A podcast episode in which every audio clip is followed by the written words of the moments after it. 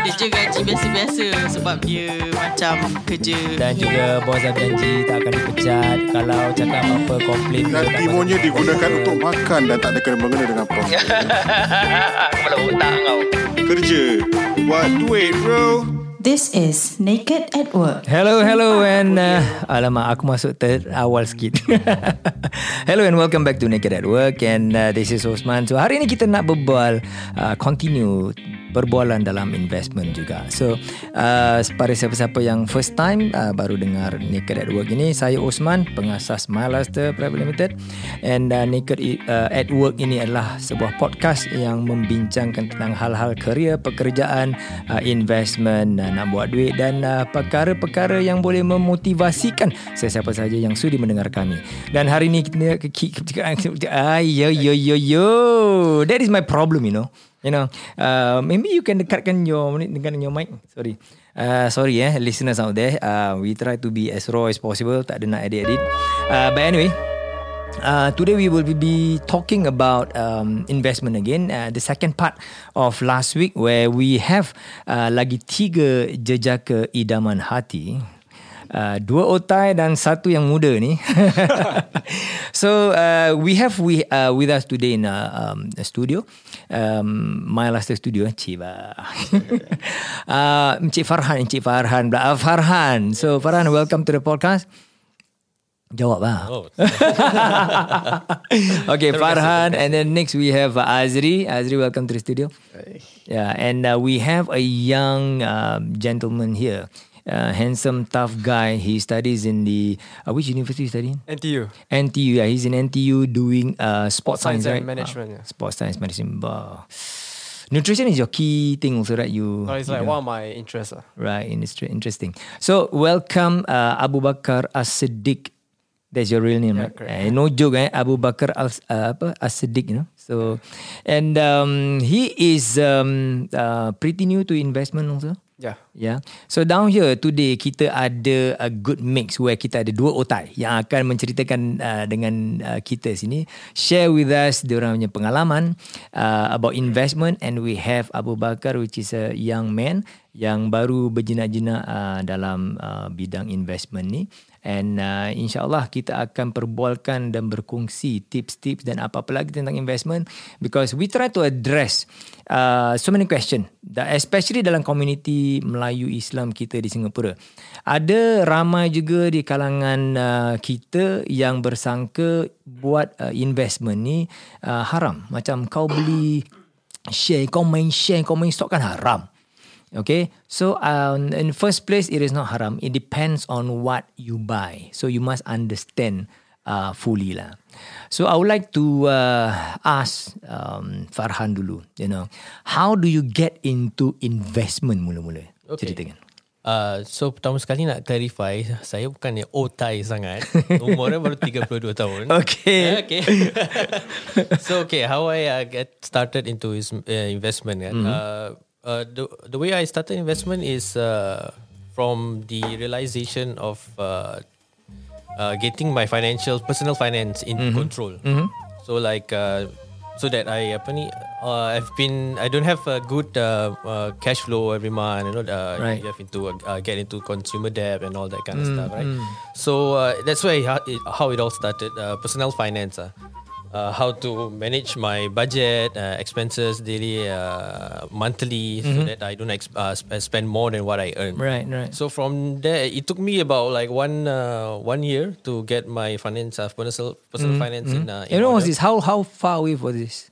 Uh, just one year ago. Oh, Uh, about okay. uh, I started um, getting my finances in order in early to 2019. Right, right. So uh, I think at that uh, start of the year, my credit rating is quite bad. Mm-hmm. Uh, until up to the end of 2019, I got it uh, back to uh, double A. Alhamdulillah. So then Mm-hmm. From there, I started to have uh, surplus of uh, money. So I, Mm. I really uh, uh, put it into order my Mm-hmm.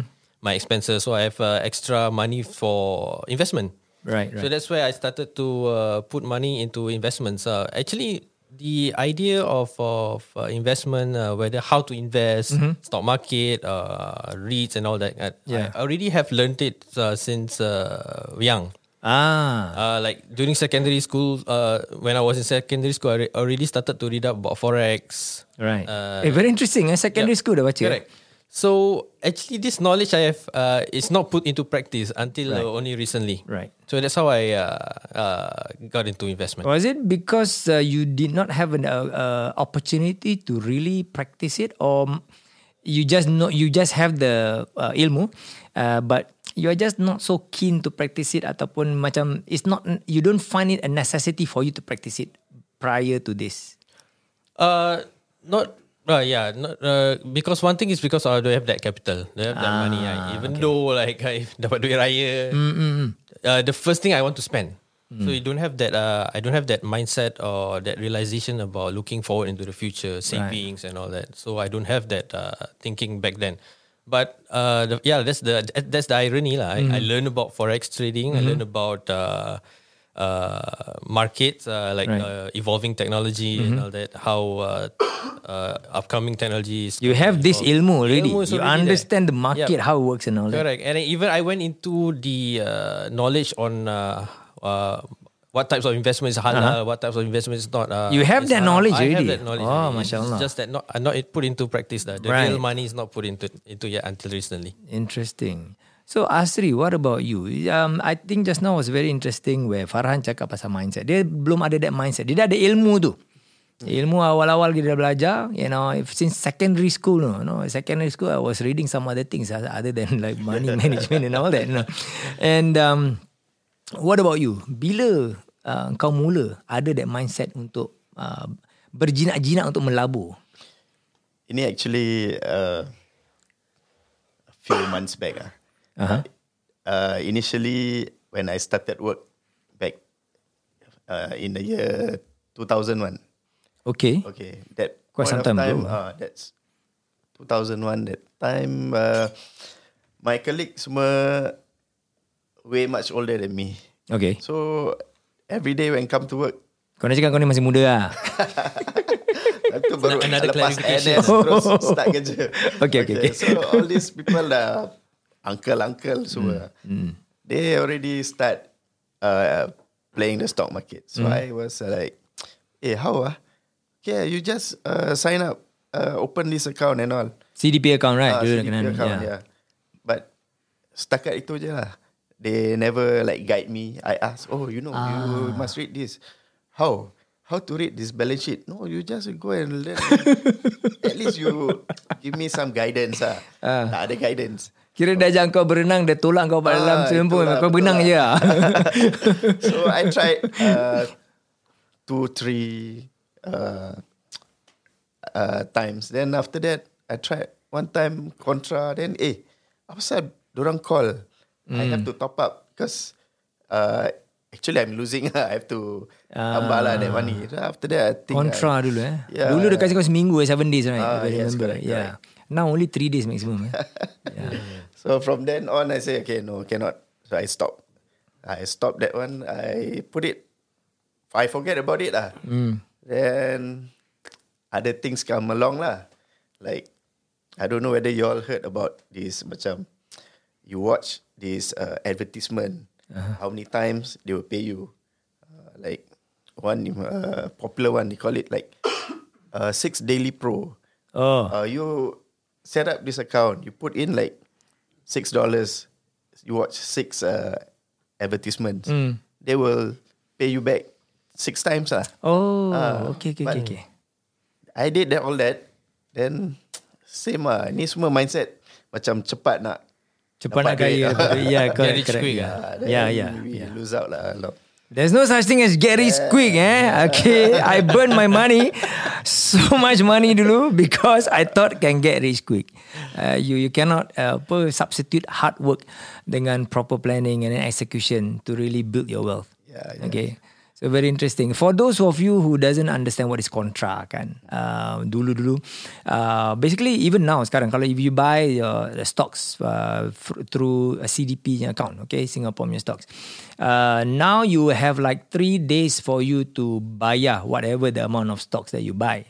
Dulu was seven days. So especially during the volatility punya period kan, stock turun naik turun naik, so orang uh, speculate banyak. So they have like one week to play. So I I've heard of of this was in the like early, you know, it was like 1993 around there. You know when I was in university. So there's a lot of people playing contra and like like like I heard of people yang belum ada duit, tak ada duit apa-apa, dia main kontra. And diorang really very uh, berani lah. You know, they become became millionaire. You know, just playing uh, contra. You know, and there was a lot of uh, speculative penny stocks and all that. And satu kali diorang beli, diorang beli 1,000 lots. Wow. You know, eh, 100 lots. So that's 100,000 shares.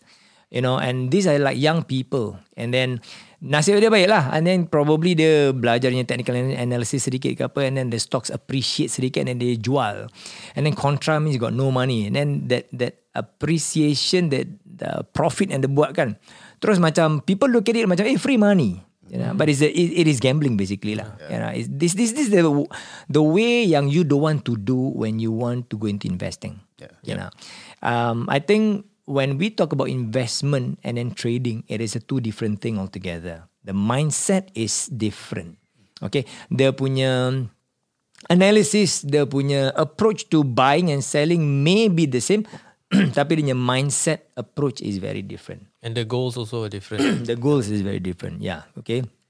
So I'm I'm linking this to uh, Abu Bakar. Abu Bakar Siddiq. You got a very beautiful name, seriously. Thank you, thank you. Yeah. So tell us, uh, share with us a bit more. When do you start to jump into? For me, like uh, it was all this uh, combination of seeds that that caused me to to want to invest. So like last time, time sekolah uh, ACSI kan, uh, saya nampak banyak orang, so many of my peers, they they come from billionaire families. Wow. Then I saw macam Billionaire ke millionaire? million millionaire. Millionaire. Okay. Yeah, you know how they say one in six Singaporeans are millionaires, right? I don't know. It's actually quite true, yeah. Okay. So macam you want you want that, then you also wonder why how how to get that. Then mm. saya masuk uni, and mm. then I realized that apa I was put in a circumstance where when I graduate, I'll be put in a better financial position than the rest of my peers because of the Nice. Mendaki subsidy. Right, I virtually pay zero dollars in tuition fees, mm. and then plus the bursary that I receive from NTU. So it's like when I graduate, like I have money, and as much as possible, like I want to capitalize on that, put myself like Hmm. you know, catapult myself further. Hmm, jangan beli motor. Tak, tak, tak. Yeah. Jadi, okay, like my personal opinion for whoever who wants to start investing, and I feel you need to have the mindset of an investor first. That means macam um, you spend like the poor, but then you invest like the rich. I would touch on that. You got to straighten your mindset of personal finance first. Get Correct. the mindset of personal finance first. Straighten that out first before you want to become a mindset of investors. It's it's basically slightly two different thing. Oh, You know, to me, I I look at it that way because I see that um, from my experience dulu juga um, at the personal finance level, uh, kita banyak buat mistake. Okay, because especially bila kita muda, bila kita muda kita ada duit kita nak belanja. We want to enjoy life. Siapa tak nak enjoy life? You know, BDI saya cakap. I don't know about Adil. Adil is uh, so um, because kita nak enjoy life and then uh, we want to spend. Bila ada duit, oh eh, aku boleh beli. Eh, motor ni baru best. Eh, kawan aku bawa motor ni Yamaha. I don't know what's the latest punya model. But you also want that. You know. So number one kita nak kena straighten out kita punya personal finance punya mindset dulu. Macam mana kita best use kita punya own personal money for what use? Is it for our ego trip? Yep. Atau it is for the the small baby steps to building our personal uh, wealth. correct. Yeah, so I think the mindset there. Yeah, for for like Asian, the Asian community, right? The the most common mindset is, you know, your your parents always tell you, uh, get get study well, get a good job, Yeah. and then from there your standard of living will increase. Yeah. But what they don't tell you is that when your standard of living your standard of living increases, your expenses also increase. So Yeah. you s you earn more, you spend more, but then you save less. Exactly. At the end of the day, you you're you're just like the poor person. But then Yeah. if you earn a lot, but then you spend very little, then the rest of the savings you invest it into your future.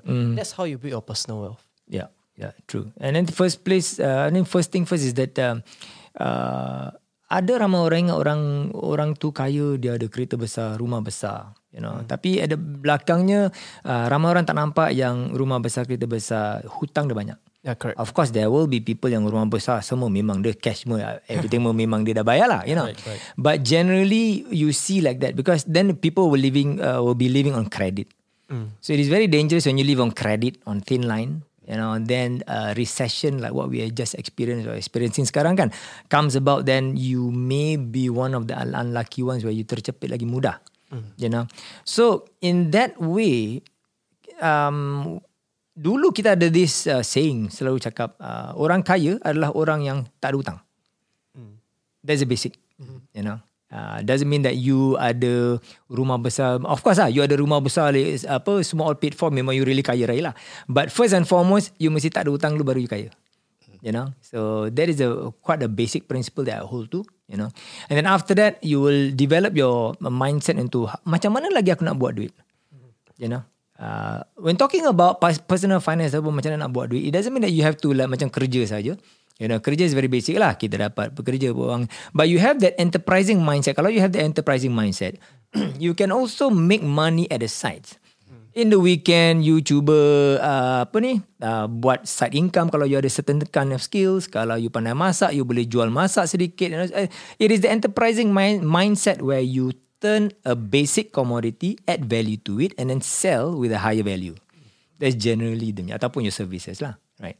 I want to go back to Farhan tadi. Yes. Okay, the otai in ilmu.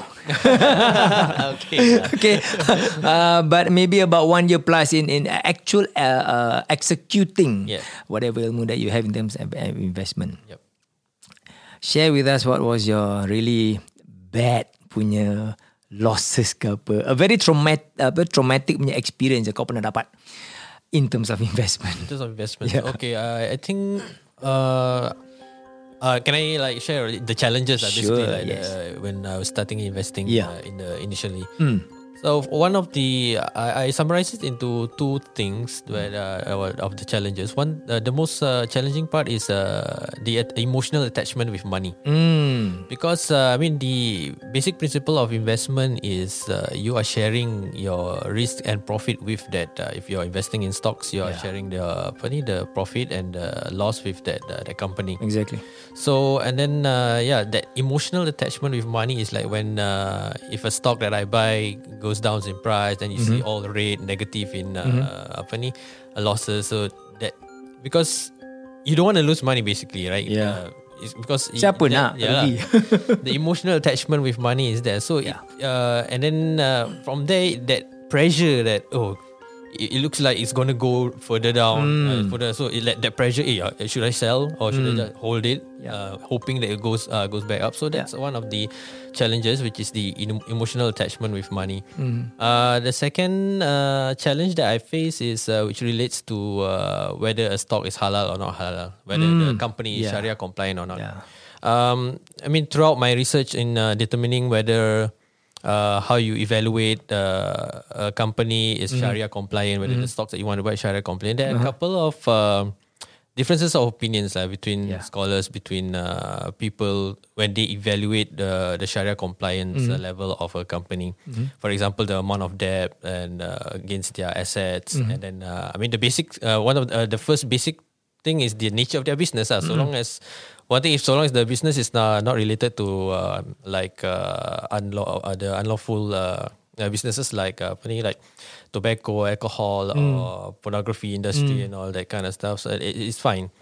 Uh, and then yeah, that the challenge is the differences of opinions from different uh, scholars and different level of uh, whether whether that company gets a Sharia compliant uh, pass or not pass. Different there are different Sharia advisories that uh, will determine this. Uh, uh, for example, uh, some say uh, some advisory would uh, determine that. Uh, I'll give an example. Uh, some say that uh, Microsoft is okay. Some say it's not okay because of the debt debt ratio. So Okay. most of the differences in opinion, in my experience, in my research, is related to the amount of debt that the company is holding. Right. Uh, so I mean, uh, it's still a learning in progress. Uh, I mean, I have to respect the differences of opinions of Mm-hmm. Yeah. the scholars and the Yeah. shar- different Sharia advisory. So those two are so basically those two are my uh, challenges uh, Mm, when interesting. uh, investing. Azri, what about you? What are the challenges, uh, any traumatic experience that you have? Because I want to make it as real as possible. Orang dengar this podcast will will will think that oh, uh, investment macam easy, macam orang cakap macam easy. And then some people also when uh, listen to you or just macam you, when you start a conversation when you talk uh, about investment, right? There will be some people yang think ah dia ni nak jual aku barang ah. Ah dia ni nak recruit aku lah. You know, so a lot of people think that um, uh, investment ni um, susah. You know, you you start investing, you definitely lose money. Okay, and a lot of people uh, tak banyak orang juga orang yang uh, ceritakan tentang oh, you make the investment yeah you can and he makes money and he you know we know of some people yang full time dia buat trading. Sebab dia dah really really faham tentang stock market uh, the analysis and then he's really very confident that uh, he make that as his own kira kan kerjaya lah. Yep. kerjaya and the build wealth secara halal juga. We know some people do that also. Azri what about you Okay, my bad experience is uh, bila dia ada kata pepatah ni eh, kalau apa invest in something you know or you understand. Uh, so at that point of time, I don't understand this thing much ah. sama lah So orang datang ask, eh, uh, you want to invest in my company? You know? ah, Ah, itu yang danger. macam teringat kisah dulu so itu you have to find out lah what's the company about and all. Yeah. Uh, but starting up company, you, I would say, duit senang-senang benar. It's true, I agree with you. Um, lagi-lagi kalau uh, somebody ask you to invest in dia punya new business, you know, dia tidak ada usually lah. Uh, they have an idea, they want to uh, start a business, they want to raise capital, you know, and then orang tak ada uh, history, orang tak ada experience. And kita as investor nak masuk pun dulu-dulu bodoh-bodoh punya kan, tak tak faham lagi. There is no reference point that we we we can uh, look at. Macam at least kalau macam diorang dah buat business and then for the first year, kalau diorang tak uh, not good with accounting ke apa, diorang tak ada numbers kan, at least kita have one year reference tengok dia kerja macam mana, at least there is some reference. The risk becomes like almost 100% bila there is no references and then it's a very new business and then your friend you tengok oh dia ni ada enterprise sikit aku nampak dia pernah jual-jual barang but that doesn't mean that dia tahu macam mana nak memulakan atau menjalankan business then the risk is almost 100%. You know, that's yeah. why, hey, okay lah, I put in uh, 50% share lah, I put in $10,000 lah. Mm-hmm. And then, kita pun tak tahu dia buat macam mana, so we do not know, kita tahu dia, dia tak ada business experience, and that is very risky. Uh, it doesn't mean that that is not an investment, it is just a risky investment lah. Yeah. Other than this part, I mean, this this this kind of experience yang you ada, uh-huh. what about um, buying stocks and shares yang already in the stock market? okay, uh, so far kena macam tak teruk lah the loss. So hmm. I'm still okay lah. Emotionally tak tergugat. so tengok merah dia, merah dia tak seteruk macam Dan lah. So I still, still boleh uh, can, can take it lah. Kalau dah macam itu pun hari-hari terfikir eh, macam mana. So then mak kau dah tahu eh. semua short term je lah. Yeah, yeah. Again, that comes with the experience of um, bila you, we invest, right? Then the mindset when we we're into investing, then our mindset will be like, is it a short term or a long term? Yes, Again, macam Farhan cakap lagi, kita punya objektif apa, you know? So if let's say it's a long term thing, we always at least kita boleh console diri kita, tak apa ni long term, dia turun sekejap je, nanti okay wait for three years, four years, you know? Correct. And I think to to put uh, things in perspective, when we talk about long term, is at least minimum five years. Yes, you know, five, 10, 15 years. We work on on. The longer you are in the stock market, you lock your money, the the better it it, will appreciate lah, inshallah. You know, Yeah. over time. So tinggalkan tak kisah. Because I remember I read somewhere they orang tahu uh, orang find out the um, orang korek uh, when I say orang is basically some uh, trading houses brokers or something like that kan. They realize that accounts yang orang dah lupa. Correct. People in the account kan. And the people, uh, accounts of people who already dead. Yes. Yes. Yang dah mati. are the best performing for portfolio. Correct. Because orang simpan like 20 years, 30 years, 40 Yeah. years, you know. Uh, for example, macam kalau dulu orang masuk or orang buy let's say $1,000 worth of that stock of that company. Yeah. dia orang dah mati dia tak tahu dia. And uh, dia um, dia orang account over like 30 years that 1000 dollars becomes like what? Maybe 10000 dollars or 20000 dollars you know. So again this is uh, an um, a good example di mana if let's say you want to get into investing right? Uh, it is a long term punya mindset you must set aside. Yeah.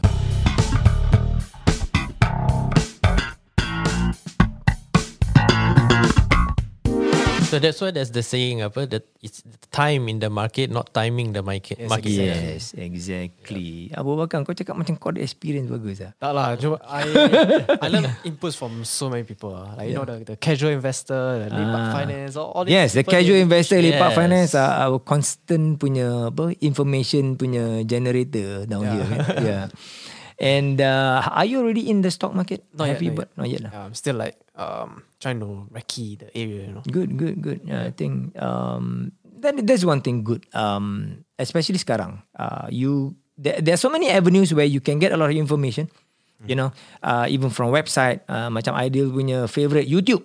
Uh, YouTube is his go-to place, and uh, there's there's a lot of um, content in YouTube yang really really very good. You know, teaching people uh, the very basics of uh, investing in stocks, understanding the company stocks, understanding company structure. Itu semua kita mesti faham betul-betul sebelum we get into it. You know, don't follow my style dulu. You know, eh kau buat duit aku mana pun ban je. you know.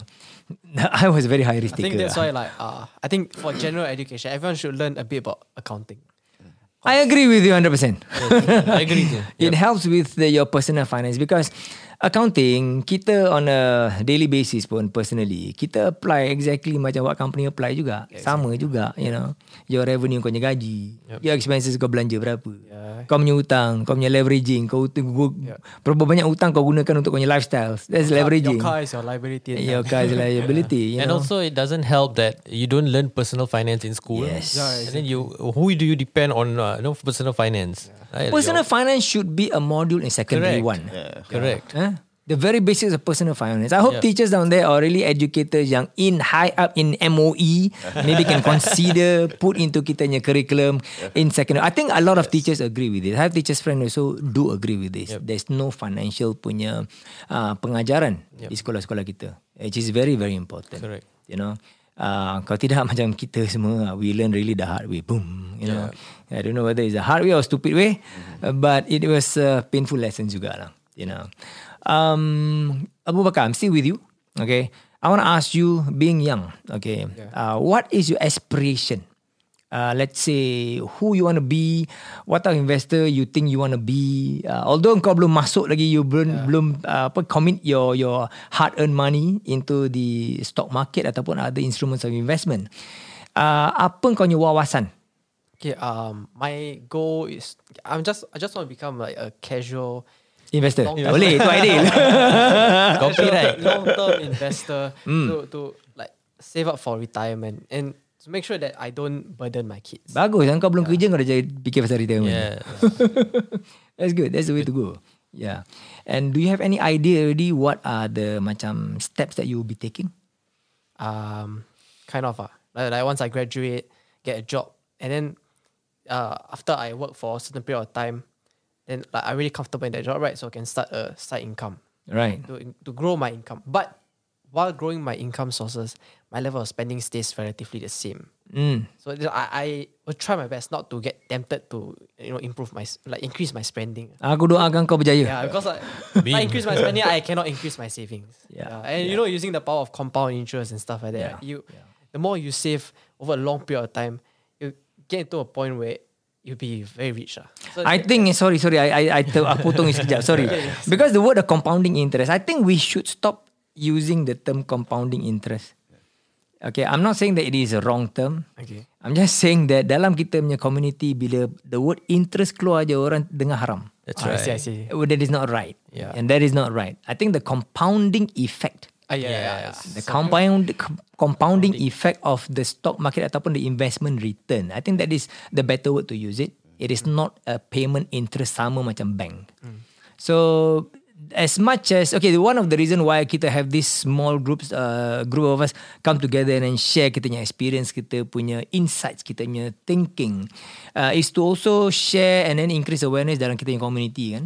Uh, so I think um, perkataan yang kita gunakan pun kita kena hati-hati jugalah. Correct. Yeah, right? Yep. Because nanti orang salah cakap, eh, orang cakap compounding dah lah, kau adalah interest compounding lagi. Ah, eh, sama je betul dia pak bank ah. Apa dah susah-susah? Nak kasih bank kan? So it's very different. Correct. You know, the reason why I say this because I do come across a few people yang do not understand really exactly how finance work.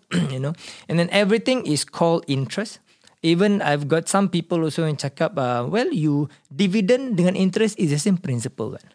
Actually, it's very different. You know, it's very very different. Bank interest. Okay, we don't want to go uh, into that Islamic finance punya terminology and all this thing, but it's it's, it's very different. Yeah, sorry. I, I I I just want to make that clear. Yeah, see. You know, it is a compounding effect, not really an interest punya payment. Yeah. You were saying sorry? Actually, I kind of lost track. sorry, sorry, sorry. yeah, I think I would like to share what uh, apa Abu Bakar mentioned about uh, not uh, increasing your expenses as uh, as you. I mean, okay, realistically, like if you have a second child, then of course you increase your expenses. But Yep, yep. talking about um, if you have no need to buy a car, if you have no need to upgrade your house, then please don't. Correct, correct. So that's why I want to share my uh, my mistakes that I did. So I've been in um, uh, in the working. Uh, I mean, my career for the past uh, at least six, seven years. So the mistake that I did in the, my personal finance journey was uh, the uh, lifestyle inflation.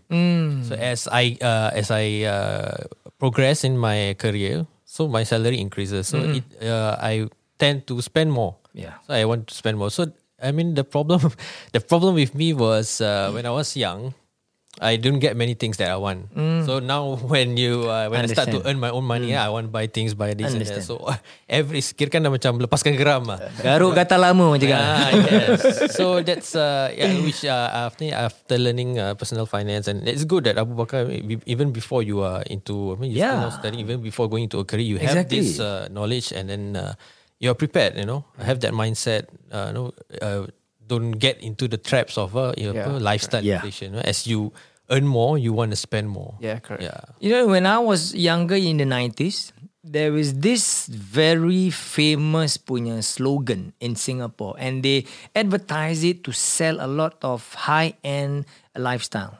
They say the Singapore must have 4C. Oh yeah, okay correct. yeah Cash, car, credit card, uh, 5C, condo. kan? not not five uh. I think it's five It was four first and it increases to five. okay okay I don't know whether it was a six or seven. I'm not sure, but I think that kind of that. I think if I'm not mistaken, that was in the 90s. I eh? imagine hmm. in the 90s, I just graduated in 94, got a job 95, and all these things. So that is the time, the period where I. I g- was new into my career. You know, when you're new into your career, you, uh, Abu Bakar sekarang you going tengah belajar kan, you know.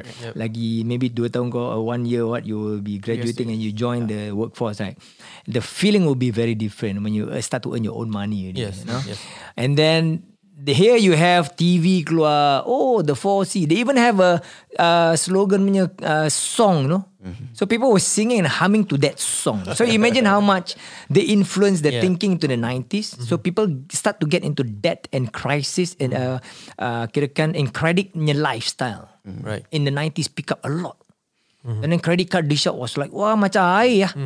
And then you see the late 90s and 2000, a lot of cases I hear orang yang hutang credit card. Dia hutang credit card bukan baru tau. You know, since the late 90s, early 2000, ramai orang. Some people declare bankruptcy because of credit card punya main credit card. Yep. You know, uh, I had a um, um, some family members juga into some uh, other difficulties uh, when it comes to this this credit punya uh, lifestyle. lah. It is very dangerous. So I I understand what you say just now, uh, Farhan, and and and when you macam dah terjebak dalam that kind of lifestyle, it is very difficult to come out. correct Very how did difficult. you how did you manage to bring yourself up? Uh, most of the my experiences in life, eh, I learned it the hard way. Uh, one of uh, one of the things that I is first thing is self realization. One thing is uh, when things happen over and over again. Some things that things that you don't like. Hmm. For example, uh, yeah, for my finances, right? Hmm. I mean, I I learned about personal finance. I, I read the Rich Dad Poor Dad book and during secondary school. I was introduced to it. I think about 2000 and uh, 2006, 2005. Right. So I mean, the thing is, I learned all this, but when I get to earn my own money, I forget. don't have that habit. you know. It, uh, because yeah, I don't have that habit, and then it that knowledge is not being uh, practiced. Yeah. So first, I mean, like after a few years of my uh, career, earning my own money, and then uh, falling to the traps of uh, ni, uh, inf- uh, lifestyle inflation, Yeah. spending more as I earn more. I was like, uh, you know, like every year you have that uh, resolution, like resolution. Okay, I want to spend this much every month, this much every month. So I had, I went through that, but um, every end of the year or every uh, quarter, I was like. Eh tak tak save save duit pun I keep deficit spending lah. more then deficit again so so that's why the first thing is my self realization ah. I think one thing is uh, especially for guys uh, your ego have to drop Oh, down, yeah, yeah, yeah. and then uh, to like take ownership of your mistakes that you have done and then uh, like really sit down and like write down all your expenses look at your uh, financial health and then like Yep. you got to do something about it lah. if I really want to you know uh, change uh, change Yep. change uh. so the first thing is that self realization. Exactly. Yeah. Yeah. I I call that the last part you say kan. I call that the financial uh, financial positioning. So you must understand where is your financial position. Right. You know, in terms of money, in terms of your debt, in terms of your asset and all that.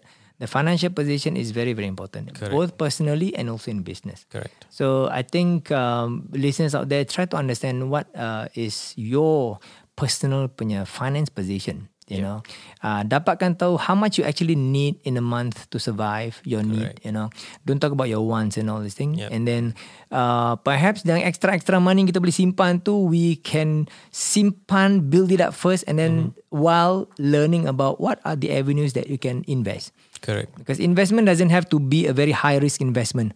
Yep. There are other instruments sekarang ra, banyak lah macam-macam kan. You can go into REITs and then the robo advisor uh, with uh, quite a healthy punya return juga and as the risk punya appetite is very low kan. Yeah.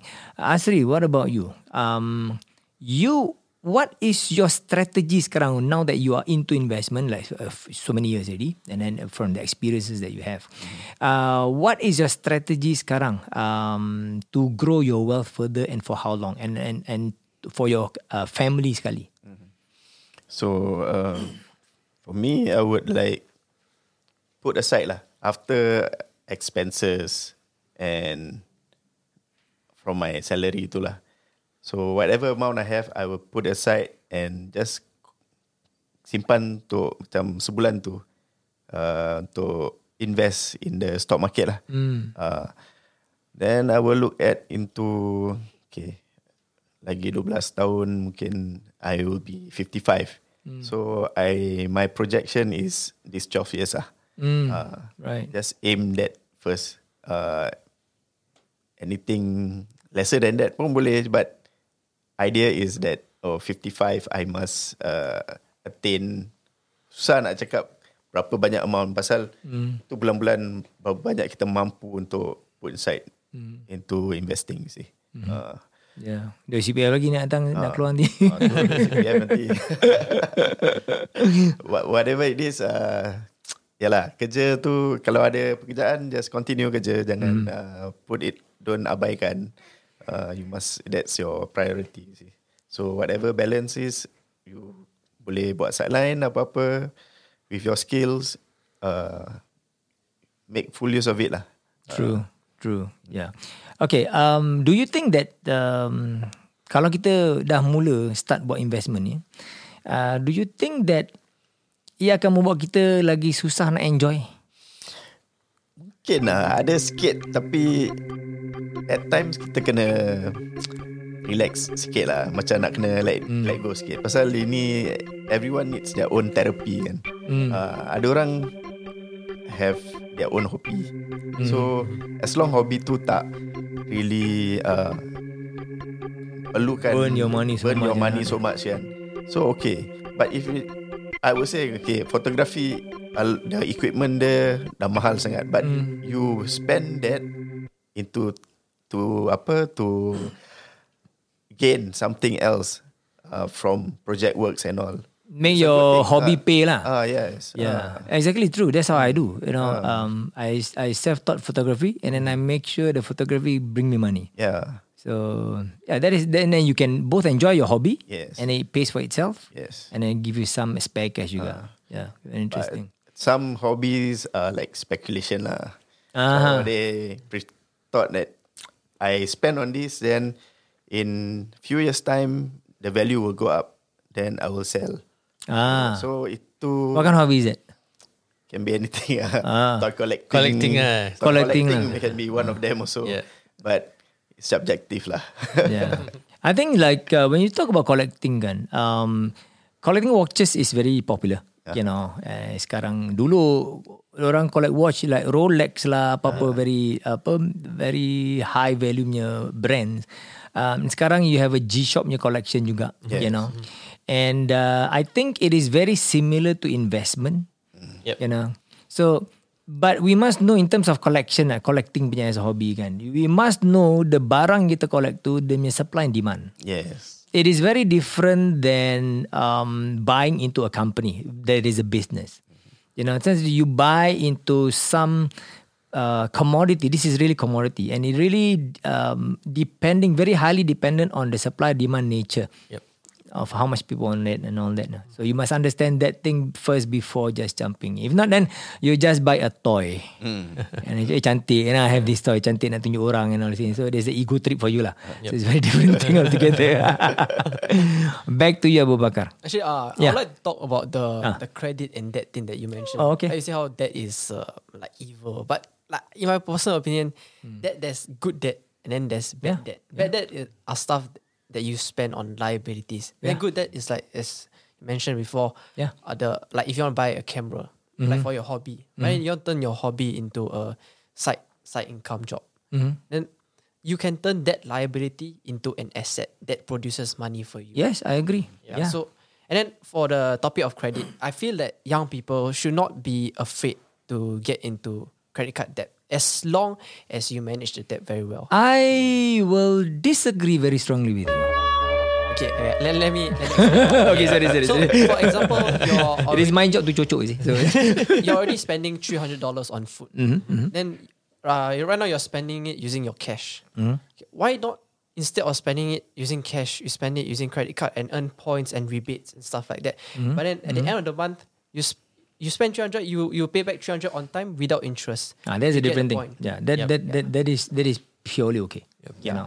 Because Um, I feel if you if you just use cash, right, you are foregoing the opportunities that you would have had if you paid your credit card on time and get the credit card points. I understand. Uh, you're talking okay. The, the the the thing that you're talking about down here is a mix of maximizing your cash flow versus using credit lines. But when you talk about credit card debt, be careful. That word credit card debt means you pay minimum sum. You say you you Yes. you Oh, uh, allocate you your Yeah. debt. You know, so you must be very clear of your terms. You know, we know that credit card below okay, I use this credit first, which until now I still use it, you know. Then there is a, a certain due date that you must pay because the card, the agreement is such that they agree to give you, I will give you 20 days credit when you use this first. You pay me before that 20 days ends.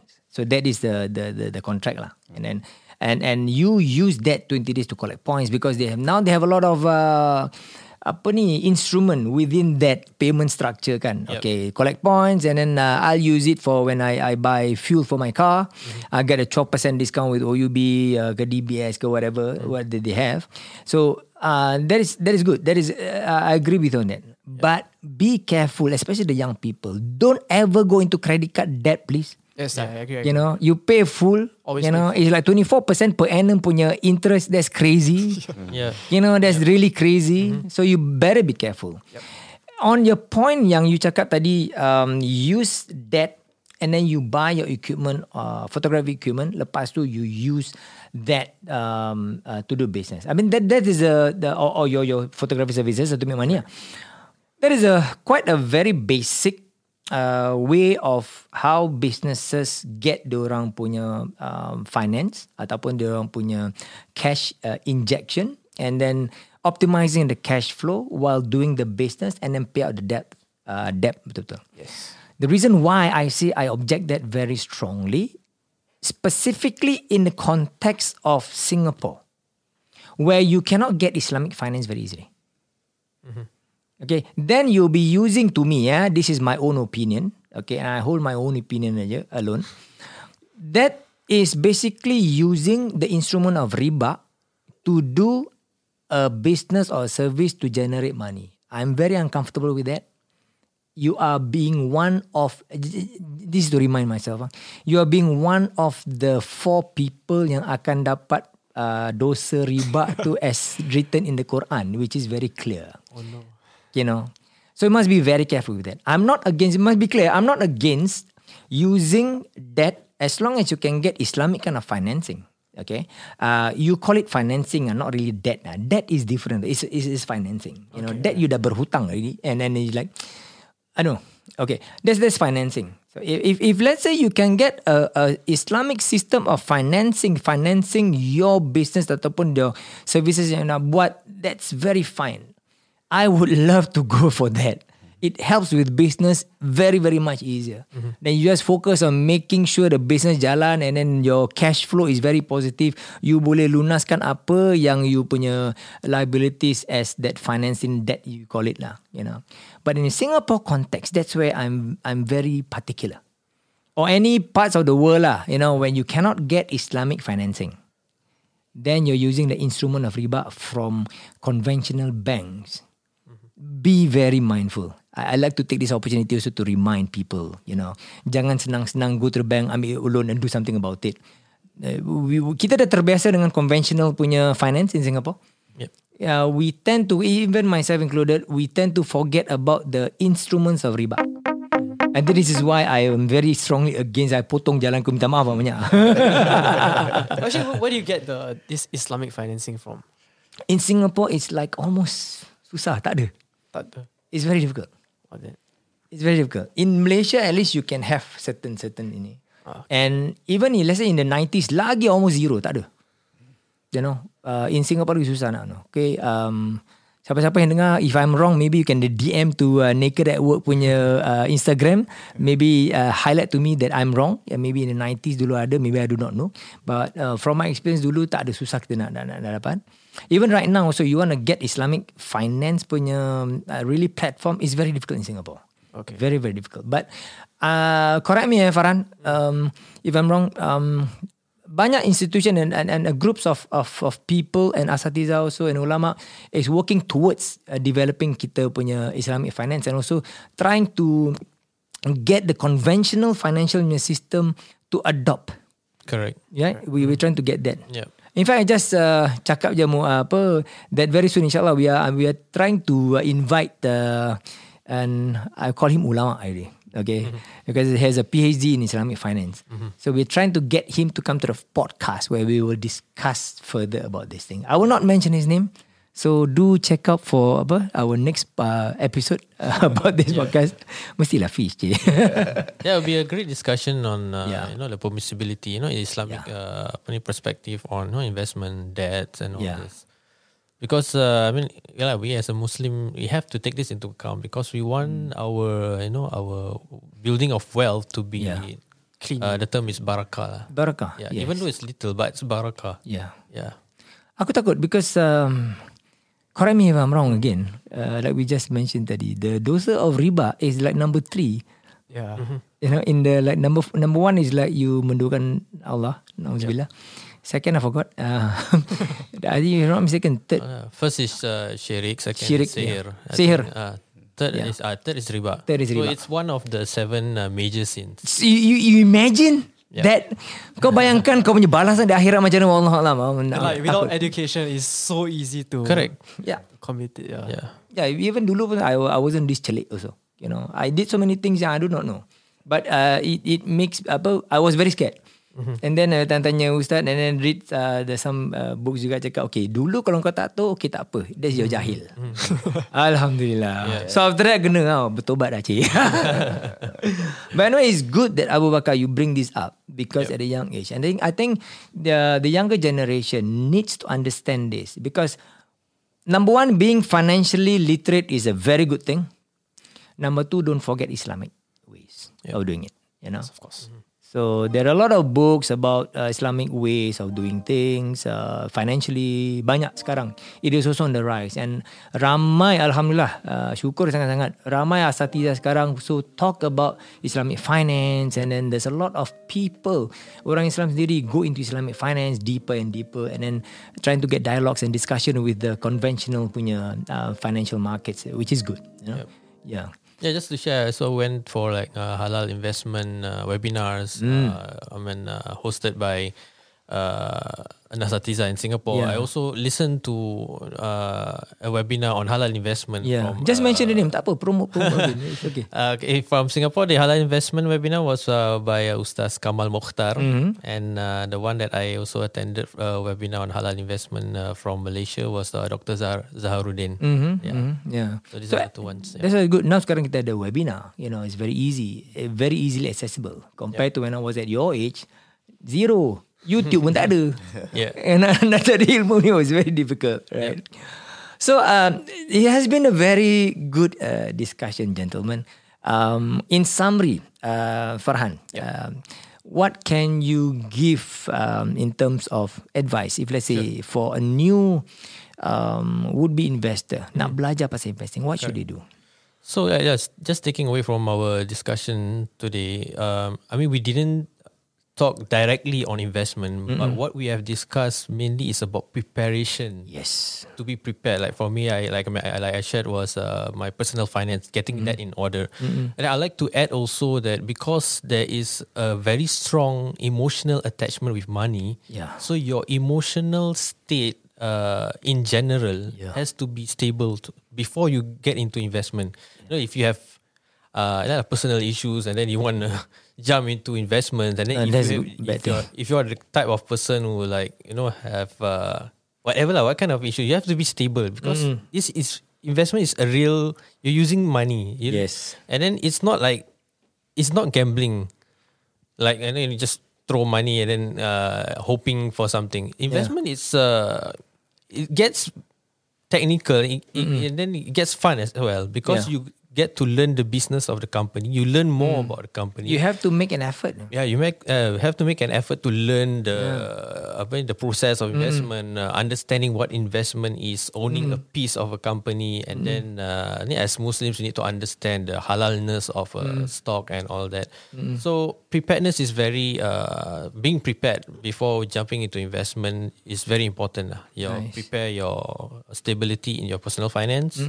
Your emotional and every other as- uh, generally yeah, your uh, other aspects of your life uh, because investment is you are investing with money that you are willing to lose. Yes. because yeah like I s- I, mentioned again investment is shared uh, risk. Shared risk. Yeah. you are sharing the risk of profit uh, sharing of uh, the risk of uh, down uh, downside and uh, also the uh, sharing of profits also at the same time. I would akin it to you macam starting your own business juga. yeah You know, macam starting a business daripada scratch memang is very difficult. correct It is easier to do investment, frankly. You know, so it is like when you want to do investment uh, or you want to open a company, uh, do a business, you must understand how much risk you are willing to go through first. You Yep. know, that is the first commitment that you must make. yep You know, but of course, like I say, investment is a bit easier daripada jumping into a full fledged uh, business punya Yeah, development. yeah. I think one last thing I would like to add is because uh, the terms that we use, uh, like macam masyarakat kita so pakai apa mind stock, mind stock. Yeah. I don't, I, I, I would like to. The word mine is so wrong. ah. Yeah, change it, change that word from mind because Yeah. if you're talking about mind, a lot of people will talk about mind, uh, mind 4D, mind all this Yeah. gambling thing. The real word is melabur. Yes, correct. ha. So Malabo stock, just stop saying that. Uh, main stock Yeah, lah, main yeah. saham and all that. So that's uh, one of the other advice True. I would say. Nicely put. Asri, uh, what will be your last advice or words you want to give? Uh, macam Fahan tadi cakap right, uh, must have a stable personal finance lah. Uh, that you have to put on your first list lah. Uh, prepare like six months, uh, at least six months emergency funds of your expenses, uh, not of your salary lah. My friend cakap eh, sekarang COVID teach us eh, six months not enough, one Uh, year. one year, yeah. Yeah. So a lot of people are upgrading to one year. Yeah, correct. Other than that, will be read up, read up, whatever you- want to know about investing, uh, how to check on how to check that company is Sharia compliant and all, based on Islamic yeah, uh, teachings, all that. Not just uh, on the Western side lah. Must know about Islamic side so. Mm, understand. Yeah. Other than that, uh, after then you must take that first step. Without taking that first step, you won't know. Yep. uh, That is also important. yeah. Uh, like like Farhan had the ilmu for so many years. He only recently took the step. Yep. Yeah. So I think from both of you, from your experience, what you're sharing is that number one, be prepared uh, at the emotional level, at the financial level first before. Jangan jump, uh, just jump straight Yeah, away. don't, don't don't rush. Like what Abu Bakar is doing is very good. Yeah. It's not rushing into Yeah. it. You know, it's learning. Yeah. You know, getting inputs from people who Yeah. are experienced like us. yeah. And, you know. And that's the second one will be ilmu. Correct. You know. Yep. So get your ilmu doesn't mean that investing kau tak tahu ada ilmu. The risk becomes higher if let's say you are not well informed. Yes. So that goes with a lot of things lah. Yep. Abu Bakar. Yeah, so to, to summarize it for all our listeners out there, mm. before before you learn on how you want to invest, first you learn what investment means. Yeah. What what does it entail? What are the risks that involve? And then secondly, you have to understand why you want to invest. What is Yeah. your long term goal? What is it Yeah. that you want to achieve Yep. before you get into the how? Very true. Very true. Yeah. So thank you very much, gentlemen. It has been a very fruitful discussion as always, and um, I thank you uh, for spending your time today with us uh, and to really be a part of uh, our group where we want to increase awareness uh, to other people in the community and siapa-siapa yang really interested uh, to find out in uh, about investment. So that uh, apa-apa yang kesilapan kita buat dulu kita dapat pelajari sama-sama dan uh, again we stress that ilmu is very important, right? And uh, with that, uh, join us again in our next episode of Naked at Work. Selamat tinggal dan bye-bye. Ada je gaji biasa-biasa sebab dia macam kerja Dan juga bos dah janji tak akan dipecat kalau cakap apa komplain. Dan timonya digunakan untuk makan dan tak ada kena-mengena dengan profit. Kepala otak kau. Kerja. Buat duit bro. This is Naked at Work. Sumpah tak bogel.